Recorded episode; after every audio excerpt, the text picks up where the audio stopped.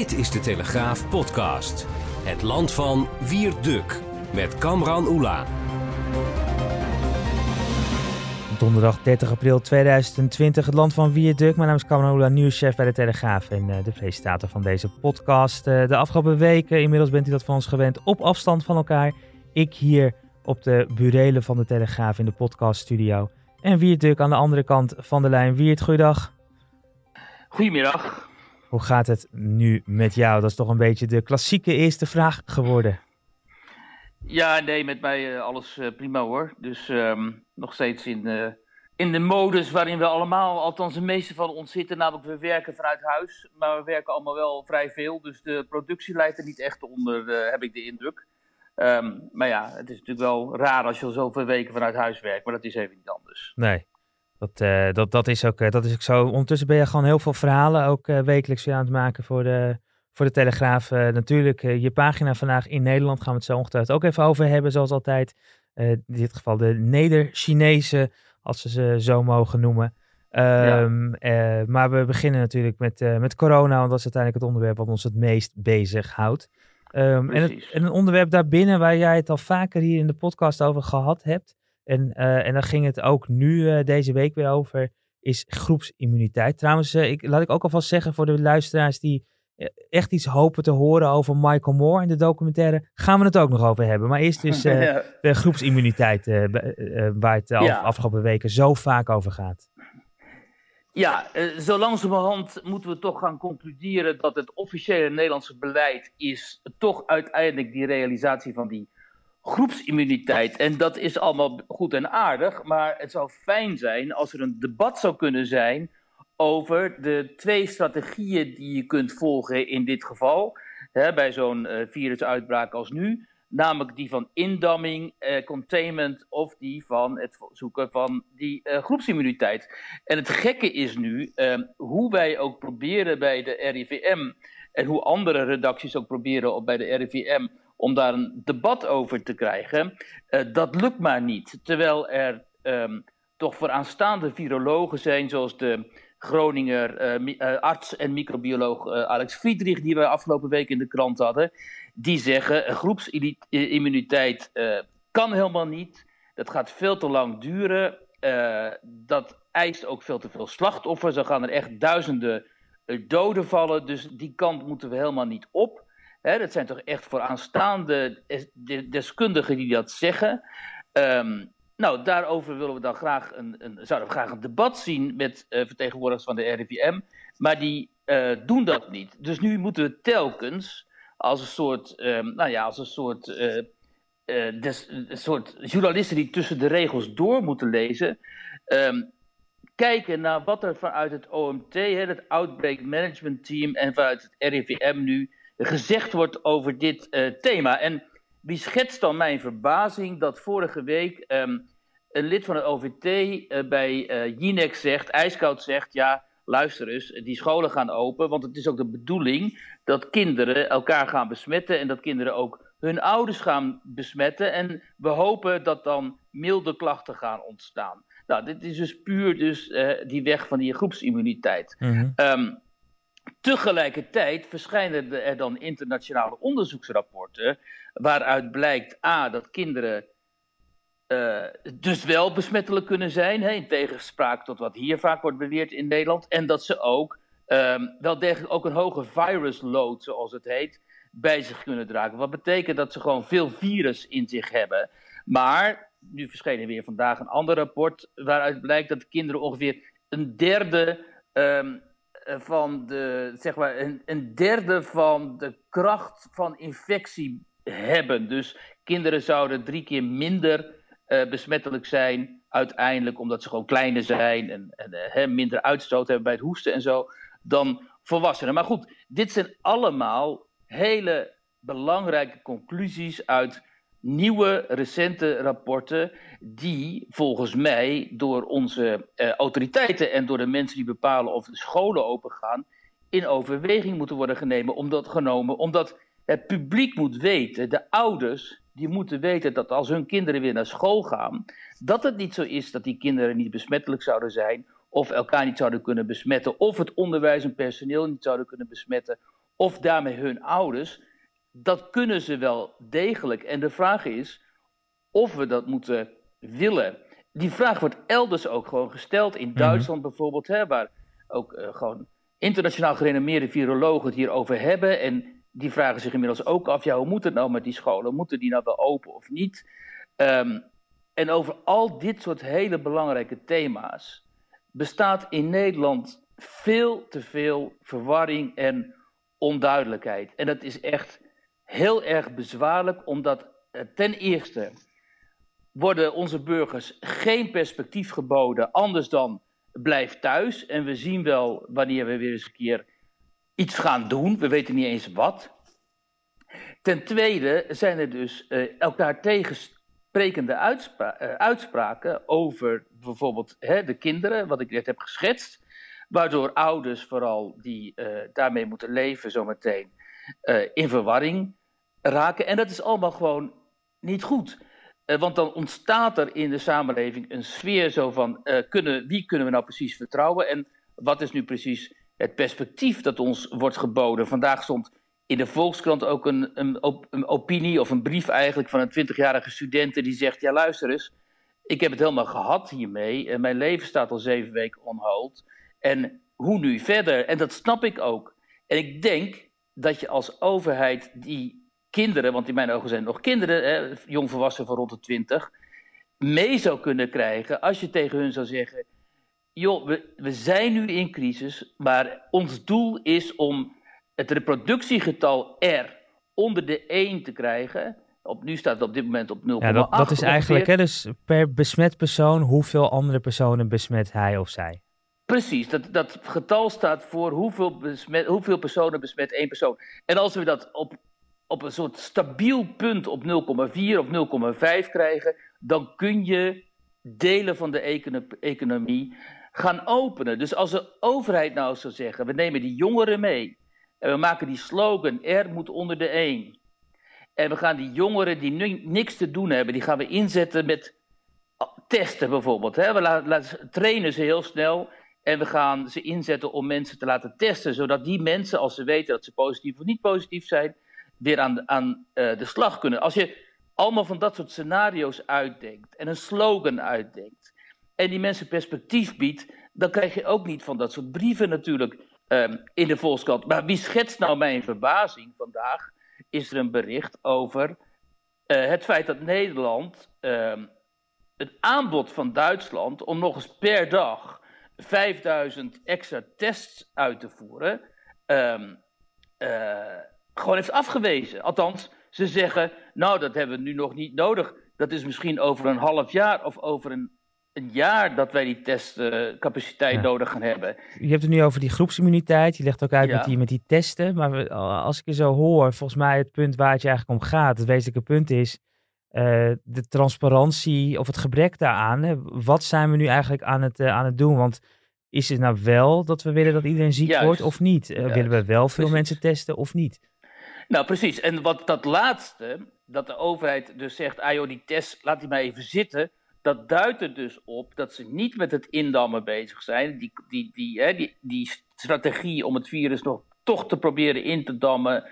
Uiteindelijk via tests uh, het grootste aantal mensen dat besmet is op te sporen om hun te kunnen isoleren. Dat, dat hebben ze dus gewoon losgelaten.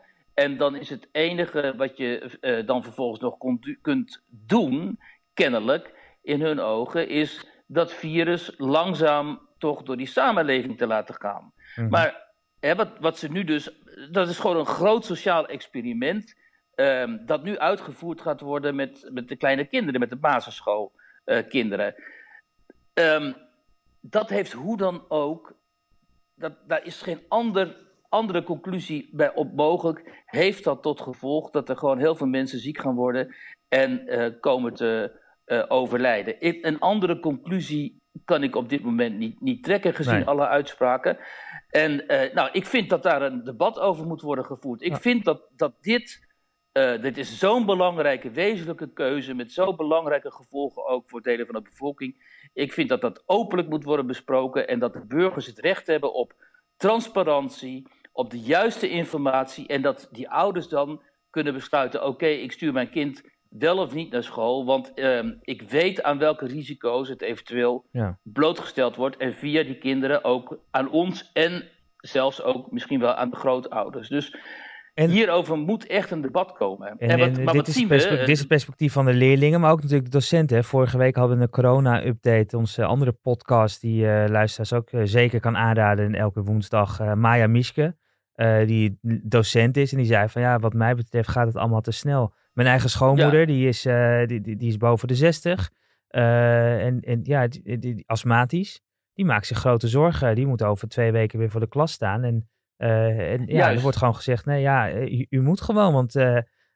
Dus de school die geeft haar eigenlijk ook geen respijt, want ze, loopt, ze is niet om doktersbehandeling voor, voor, voor de astma. Ja, juist. Kijk, je kunt je voorstellen hè, dat, je, dat wat ze in China bijvoorbeeld doen, daar kijk, zie je beelden van die scholen. Daar zie je die kinderen met mondkapjes op zitten. Het onderwijspersoneel heeft ook hè, handschoenen aan en mondkapjes voor en zo. Kijk, op die manier kun je het nog voorstellen. Maar als je gewoon maar die mensen ook zonder persoonlijke bescherming loslaat. Uh, met alle onzekerheden van dien en met alle diffuse informatie die wij zo langzamerhand krijgen vanuit RIVM en vanuit de, de, het kabinet ook, dan zou ik mij als docent van die leeftijd heel erg ongemakkelijk voelen, omdat ik permanent uh, toch de vrees zou hebben dat er besmettingen plaatsvinden in die uh, kleine ruimtes. Ook omdat bewezen is, dat blijkt ook uit al die onderzoeken, dat besmettingen gewoon heel veel plaats hebben in kleine ruimtes waar veel mensen uh, met elkaar uh, opgesloten zitten. Dus zeg dan in ieder geval iets als doe de ramen open of zo. Of ga heel veel luchten of gewoon allemaal van dat soort praktische aanwijzingen. Of geef die mensen persoonlijke beschermingsmiddelen. Uh, maar die, hebben, die krijgen ze niet, net zo min als dat de, de, het zorgpersoneel in de, in de verpleeginrichtingen um, die beschermingsmiddelen hebben. Daar hebben we het ook al vaker over gehad. Um, hoe schandalig dat eigenlijk is. En hoe het kan, dat, dat, dat, hoe dit allemaal maar kan. en uh, en daar, daar komt maar steeds geen verandering in, uh, snap je wel. Dus dan, ja, dan nogmaals, dan kan de conclusie alleen maar bijna zijn dat dit moedwillig is. En als het niet zo is, dan moet toch maar eens vanuit RIVM en kabinet gezegd worden dat het niet zo is. Um, en dat ze kennelijk een, iets anders in op het oog hebben, waarvan mij dan niet duidelijk is wat dat dan precies is. Dus um, ik ben heel benieuwd wat uh, hier de komende dagen over uh, naar buiten zal komen. Ja, nou, dat gaan we de komende dagen dan ook zeker, uh, zeker afwachten. Want de komende dagen worden natuurlijk ook steeds belangrijker nu de scholen bijna open gaan. En de vraag is ook, wat nu verder na 20 mei? Hè? Daar zal volgende week waarschijnlijk weer meer duidelijkheid over moeten gaan komen. Um, ja, ik hoor steeds meer mensen. Kijk, ik spreek natuurlijk ook wel mensen. En steeds meer hoor ik mensen zeggen uh, dat ze dit niet gaan volhouden. Ofwel omdat ze een onderneming hebben of een bedrijf dat dan in mei gewoon failliet zal gaan, of uh, hoogstens in juni. Uh, andere mensen die financieel in de problemen komen. Ook mensen die zeggen, hè, van bepaalde leeftijdsgroepen, die zeggen: ja, waarom moeten wij als twintigers of als dertigers dit allemaal opbrengen, dit offer voor mensen die toch in de tachtig zijn vaak.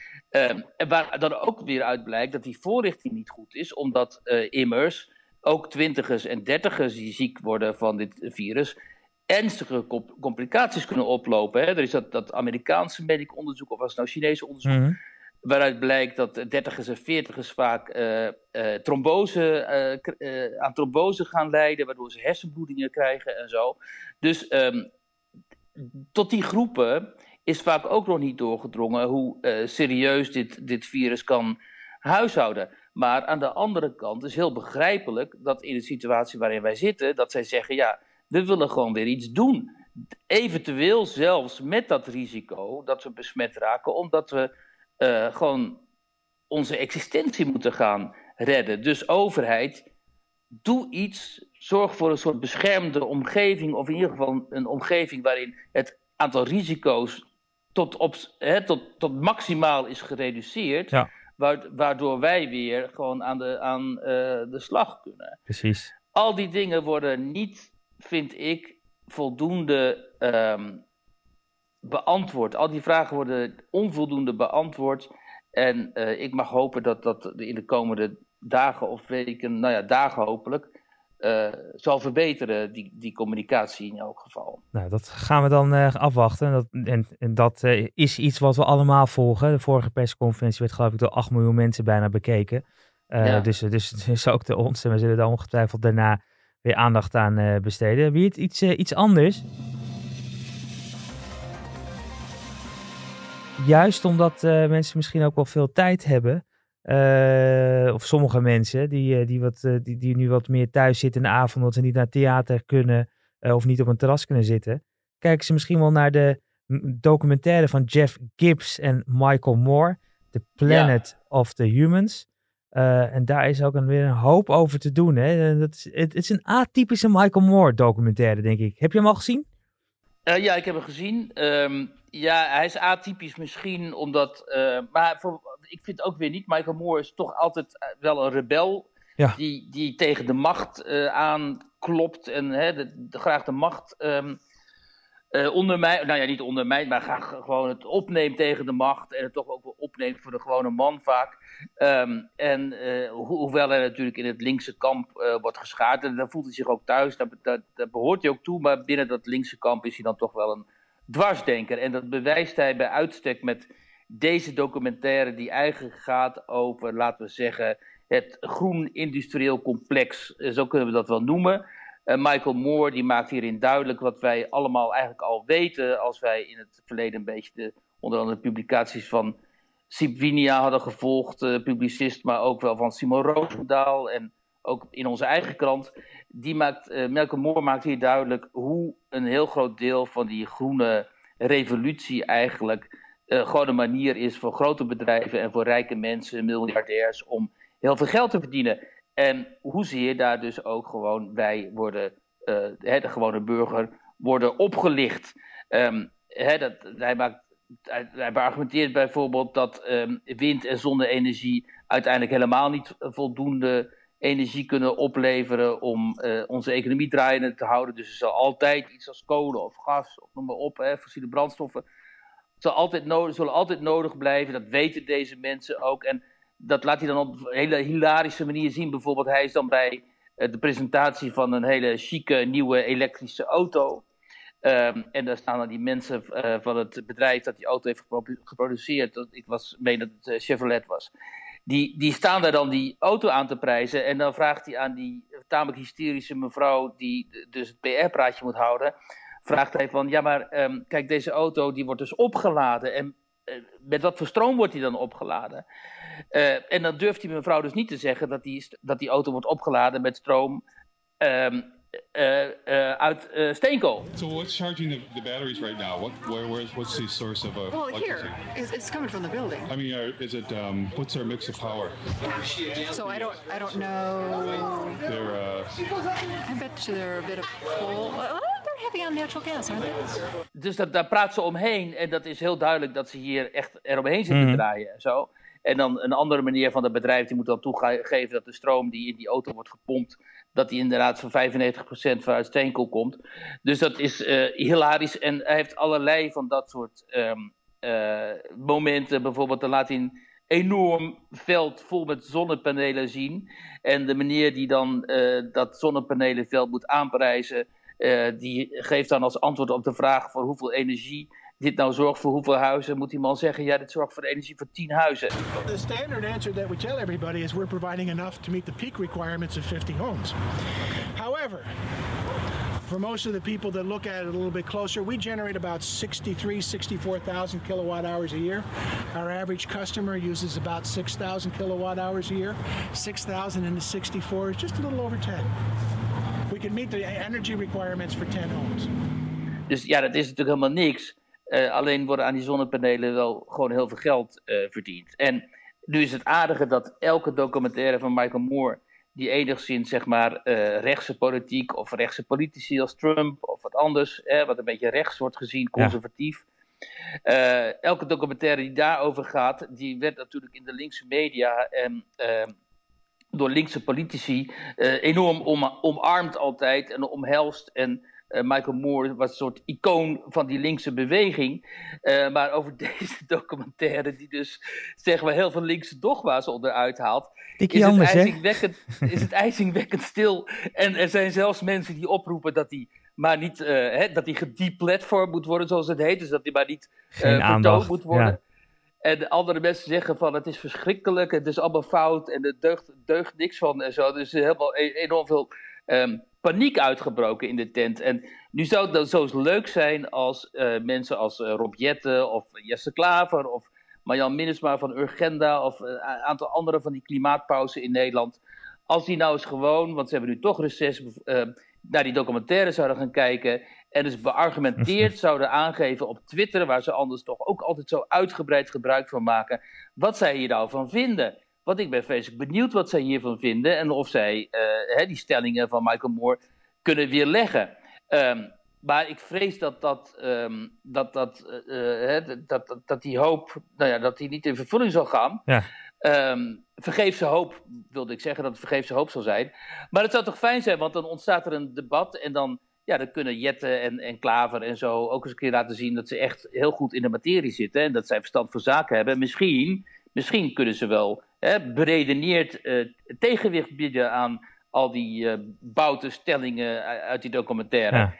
Maar ik heb het nog niet gezien. Nee, de, je- de documentaire wel gezien, niet. maar de, maar de reacties nog niet gezien, eh, bedoel nee, je? precies. Nee, precies. Ja, ik, het, praat, het praat voor mij voor de verandering even iets lastiger, want eh, ik heb de documentaire nog niet gezien. Ik ben er nog niet aan Nee, maar ik eh, wilde zeggen, ik heb die reacties nog niet gezien Nee, en jij ook niet. Nee, die heb ik ook niet gezien. Ik, ik, ik, we hebben wel een, voor- de liefhebber over dit onderwerp een mooie column van Eddie Testal vandaag bij ons op de site. Ah, en ik kan ook verklappen voor de luisteraar die nu al vandaag gaat luisteren. Eh, onze nieuwe columnist Ronald Plasterk. Die heeft hem morgen in de Telegraaf ook een column eh, eh, waar, over dit onderwerp. Dus, die, dus, dus het onderwerp krijgt volop aandacht bij ons deze dagen. Maar dat is inderdaad niet bij, de, bij de wat activistischere mensen. Ja, ja. ja, Ja, ja, het, Nou ja, het is niet anders, maar het is wel mooi dat zo iemand als Moore eh, ook het, de knuppel in het ei- eigen hoenderhok durft te gooien en mensen tegen zich in het harnas durft te jagen. Dat Ja. is toch altijd, hè, dat is ook de functie van dwarsdenkers natuurlijk. mhm. Je moet je niet laten intimideren, maar gewoon consequent blijven doordenken. En dat doet hij en dat is natuurlijk hartstikke goed. Ja, en, en dat is hij ook. Hè. Dus hij, dat is belangrijk denk ik om eh, ook duidelijk te maken. Het is een, eh eh, een, een dwarsdenker. Dat is- hij is niet echt, in, echt goed in een kamp te, te douwen. Nee, dat is zeker zo. Kijk, hij, hij is wel van de school die denkt dat wij de, mens, de mensheid, de aarde, naar de ondergang leiden en zo. Ja. Dus in die zin is hij wel een doemdenker en daar kun je ook over van mening verschillen. Maar goed, eh, ik, ik, eh, moet altijd wel, ik ben altijd wel, die documentaires van hem vind ik altijd wel heel erg interessant. Dus eh, ja, en deze extra, omdat hij zo ontzettend ingaat tegen de heersende mainstream op dit moment. Nou, dan hebben we de kijktip voor de mensen die hem nog niet gezien hebben ook weer gegeven. Dat ben ik zelf ook. Dus eh, eh, eh, huiswerk voor komend weekend. Alhoewel, komend weekend werk ik weer, dus dat zit er dan weer net niet in. Hij is te vinden met Nederlandse ondertiteling notabene, dus je Oh ja. moet er gewoon gerust gaan kijken. Ja, op YouTube geloof ik, hè? Die met, met ondertiteling. YouTube, ja. ja, Ja. Goed, goed om te weten. Dan wiert jouw pagina in Nederland eh, vandaag elke donderdag natuurlijk in de, in de Telegraaf en ook op de, op de site eh, te, te zien en te lezen. Een, een, een, mooie, prachtige pagina eh, vandaag moet ik zeggen, door de, ook de geweldige foto's. eh, Ja, mooi, hè? Van de Chinese Nederlanders, hè? Ja, dat, eh, ik was erg blij met die fotoserie ook. Eh fotografe Saskia Wesseling die heeft een aantal foto's gemaakt met ehm, Chinese Nederlanders. En die heeft zich gestoken in de kledij zeg maar, van kooplieden of regenten uit eh, de 17e eeuw. En in een stijl gefotografeerd die heel erg doet denken aan die portretten van die oude meesters. En dat is heel goed gelukt, omdat eh, die foto's zijn echt heel prachtig geworden. En dat heeft zij gedaan omdat zij vond, eh, ze heeft overigens zelf lang met haar gezin in China gewoond en in Hongkong. En toen zij terugkwam vorig jaar naar Nederland, viel het haar op eh, dat eh, uiteindelijk rond die coronacrisis vooral eh, die Chinese Nederlanders zo onder vuur kwamen te liggen. Eh, er was dat, dat inderdaad dat hele dat eh, vreselijke coronalied, hè, dat ging over stinkchinezen. En Ja. ook anderszins bereikt haar geluid uit de Chinese gemeenschap dat er vooral op internet nogal beledigende opmerkingen werden gemaakt. Mensen werden ook wel op straat uitgescholden voor corona-Chinees en poep-Chinees en zo, Mhm. je kent het wel. Ehm, en nu is de vraag natuurlijk hoe ernstig dat is en of dat structureel is. Want in het algemeen uh, zijn Chinezen in Nederland dat behoren volgens mij niet tot de meest gediscrimineerde groep. Maar uh, dat project van haar, daarmee wilden ze daar, uh, in ieder geval met het project wilden zij daar aandacht aan schenken. En Ja. ik heb een aantal van die modellen dan, die daaraan bij hebben gedragen, gesproken. En dan schrik je toch wel enigszins van wat hen overkomt. Hè, dat zijn toch wel ook vaak gewoon puur racistische incidenten. Hè? Een meisje uit, uh, 16-jarig meisje, uh, Jinte, die is geadopteerd en die woont ergens in de buurt van Deventer. Is Chinees van oorsprong, geadopteerd, is natuurlijk dus helemaal ne van Nederlands, want ze is op haar tweede of zo naar Nederland gekomen. Is gewoon een Nederlands meisje en Ja. die fietst dan daar door de stad en dan wordt ze opeens zomaar vanuit het niets wordt ze uitgescholden voor corona-Chinees of spleetoog en zo. Ja, dat, dat zijn natuurlijk gewoon pure racistische incidenten. Daar kun je niks anders van maken. Um, en ook um, een acteur uit Amsterdam, uh, Wing Poen, die heeft ook echt een prachtige uh, biografie. Want zijn grootouders die kwamen uit Hongkong en naar Nederland. En zijn ouders hebben elkaar in de bediening in een Chinees restaurant op de Zeedijk, dus in Chinatown, leren kennen. Daar hebben ze vervolgens zelf ook in Amsterdam een Chinees restaurant opge, uh, uh, geopend. Dus hij is helemaal opgegroeid in die sfeer van de Chinese restaurants. Uh, dat heeft ook allemaal herinnering hoe hij daar speelde en zo. maar hij is hier geboren en is gewoon geboren en getogen Amsterdammer. Dat zegt hij ook. Um, en hij zegt dat hij zelfs af en toe het vreemd vindt om zichzelf in de spiegel te zien. Want dan ziet hij ook iemand met Chinese trekken, terwijl hij zich hm. gewoon een Amsterdammer voelt. En Um, ja, misschien is het zelfs voor jou wel herkenbaar, uh, Kamran ook. Omdat je ook het donker bent en misschien dat, je ook, dat mensen ook denken van... je ja. komt vast niet uit Nederland, terwijl je gewoon uh, hartstikke Nederlands bent. Natuurlijk. Ja, dat, die, die, dat, dat, dat hebben we wel eens meegemaakt. Uh, dat, of ja. mensen die gewoon Engels tegen je beginnen te praten. Ja, precies. ja. ja. ja. En dat is wel frappant natuurlijk, dat, je, dat iemand als Wing die dan zegt van ja, dat je je, je, je identiteit en je uiterlijk niet altijd samen vallen. Omdat de buitenwereld jou daarop wijst. Niet jijzelf, maar de buitenwereld wijst jou erop. In zijn geval van, joh, je bent toch Chinees? Terwijl hij denkt, ja nee, ik ben Nederlander. En dat hij dan puur op zijn uiterlijke kenmerken wordt beschouwd als Chinees. Nou, dat lijkt me inderdaad heel lastig. En in zijn jeugd was het ook best wel een probleem, vertelde hij. Dat hij wat verlegen was en zo.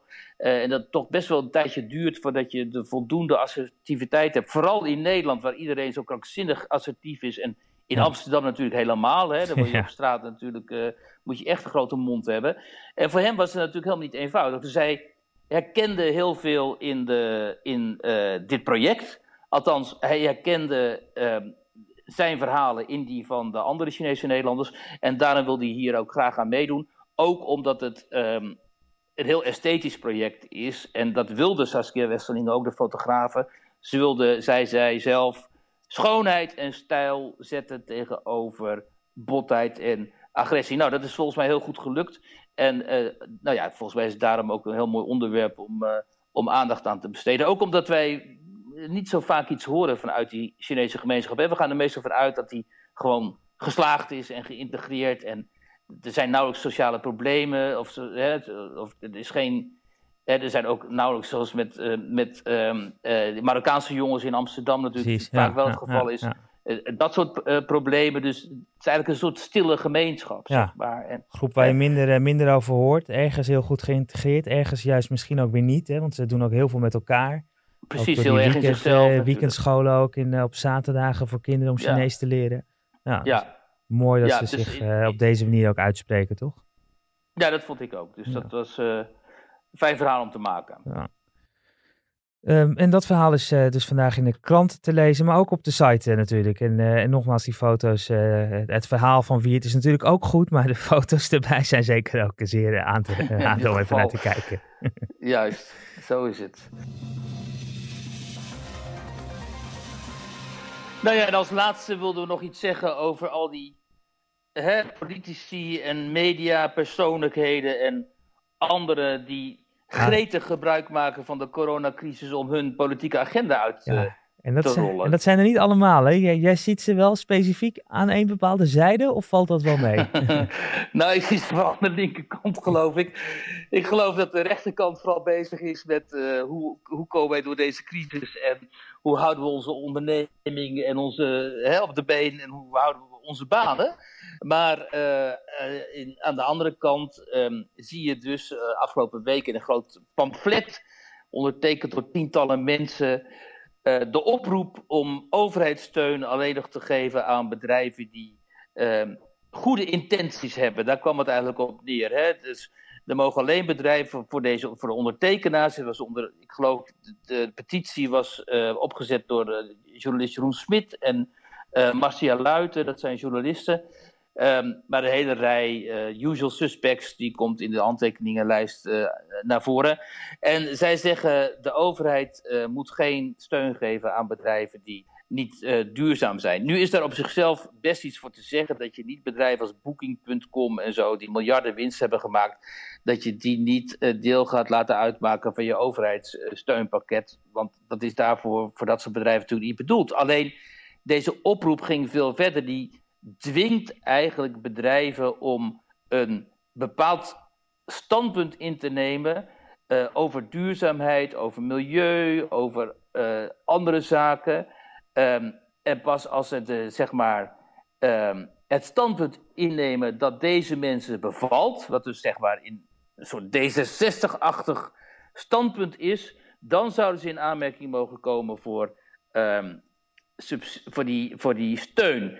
Eh, Je zag het ook aan de D66 Jan Paternotte, die in een ander verhaal eh, opdracht gaf eigenlijk aan de luchtvaartmaatschappijen om niet meer korte weekendvluchten te organiseren eh, voor nou ja, de kleine man. Hè, daar komt Ja. het op neer. Want dat is allemaal veel te vervuilend en dat moet niet. Eh, dus dat soort bedrijven moeten ook daarmee stoppen. Hij, hij vond het de voorwaarde, geloof ik, aan KLM. Eh, dat KLM daarmee moest stoppen. En eh, dus, eh, dat betekent dus dat mensen met een soort D66-achtige ideologie. En komend vanuit die, de, die, zeg maar, het sociale milieu waarin zij zich bevinden, dat zij, de kleine man, die af en toe eens een keer een leuk weekend naar Barcelona wil of zo, of naar een andere stad, dat zij die hen dat soort trips zullen gaan ontzeggen. Ja, en dat is natuurlijk enorm ergerniswekkend. En. Omdat het een heel erg moralistisch en belerend standpunt is. En daar kwam ook wel eh, veel kritiek op.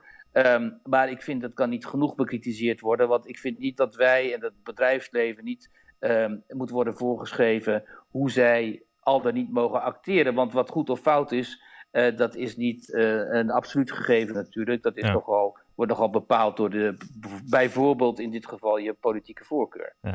En voordat we weer commentaar krijgen dat, hè, dat het dan weer de, alleen maar de ene kant van het politieke spectrum is. Volgens mij hebben we het, als ik me goed in vorige week juist over die andere kant gehad. eh, die eerst eh, voor de volledige lockdown ging en nu juist zegt, eh, als eerste zegt we moeten gaan versoepelen. Ja. Dus Ja. wat dat betreft zien wij dat, dat politieke partijen die ze eigenlijk niet in het midden van de macht zitten, ook een beetje worstelen met hun rol als ik het, als ik het zo als amateur van de zijlijn mag analyseren. Nou ja, dat, kijk, dat, dat is dan zo. Dat is natuurlijk zo. en Dat is ook een ander onderwerp trouwens. Wat, Ja. wel, eh, wat wel genoemd mag worden. Dat is dat de oppositie eh, in het hele coronadebat, eh, vooral de linkse oppositie, het eh, behoorlijk laat afweten eigenlijk. Omdat ehm, eh, die, die vraag waarmee je begonnen, en dat is er wel een mooie afronding ook. De vraag waarmee je begonnen, wat willen we nou eigenlijk? Willen we containen, dus willen we dat virus gaan indammen en uit, uiteindelijk ervoor zorgen dat het uitdooft? Of willen we mitigeren, zoals het heet, dus willen we het virus langzamer loslaten in de, in de samenleving, wat nu dus het geval is en waarin Nederland uitzonderlijk is. Dat doet bijna geen enkel ander land op deze manier. Eh, dat debat zou door de oppositie natuurlijk moeten worden aangezwengeld, omdat het een heel belangrijk debat is. Ja. En eh, dat da- daarin eh, doet de linkse oppositie op dit moment te weinig. Ehm, en dat is jammer, omdat dat zou toch een nou ja, heel goede bijdrage kunnen wezen Exact. Ja. Hè, aan, aan eh, de beeldvorming ook eh, bij de kiezers. En, eh, maar dat, ja, dat, dat, dat staat kennelijk niet helder op het netvlies bij hen. Je zei het zelf al, en dat is ook een mooie afsluiting, want dan is de cirkel rond, zou Louis van Gaal zeggen. Volgens mij ook. Ja, hebben we denk ik weer, nou, volgens mij meer dan een half uur weer een, een podcast gemaakt voor, voor onze trouwe luisteraars. Die nu nog steeds ook aan het luisteren zijn. Dus zonder jullie kunnen we deze podcast ook niet maken. Dank daarvoor. Wiert, dankjewel. Dank jullie wel. En eh, volgende week eh, dan zijn we er weer. Eh, ik sla even twee weken over, op zijn minst. Daarna moeten we even zien wie, daar, wie hier staat. Volgende week collega Robert Ophorst. Maar belangrijk, het land van Wierduk met Wierduk. Tot volgende week.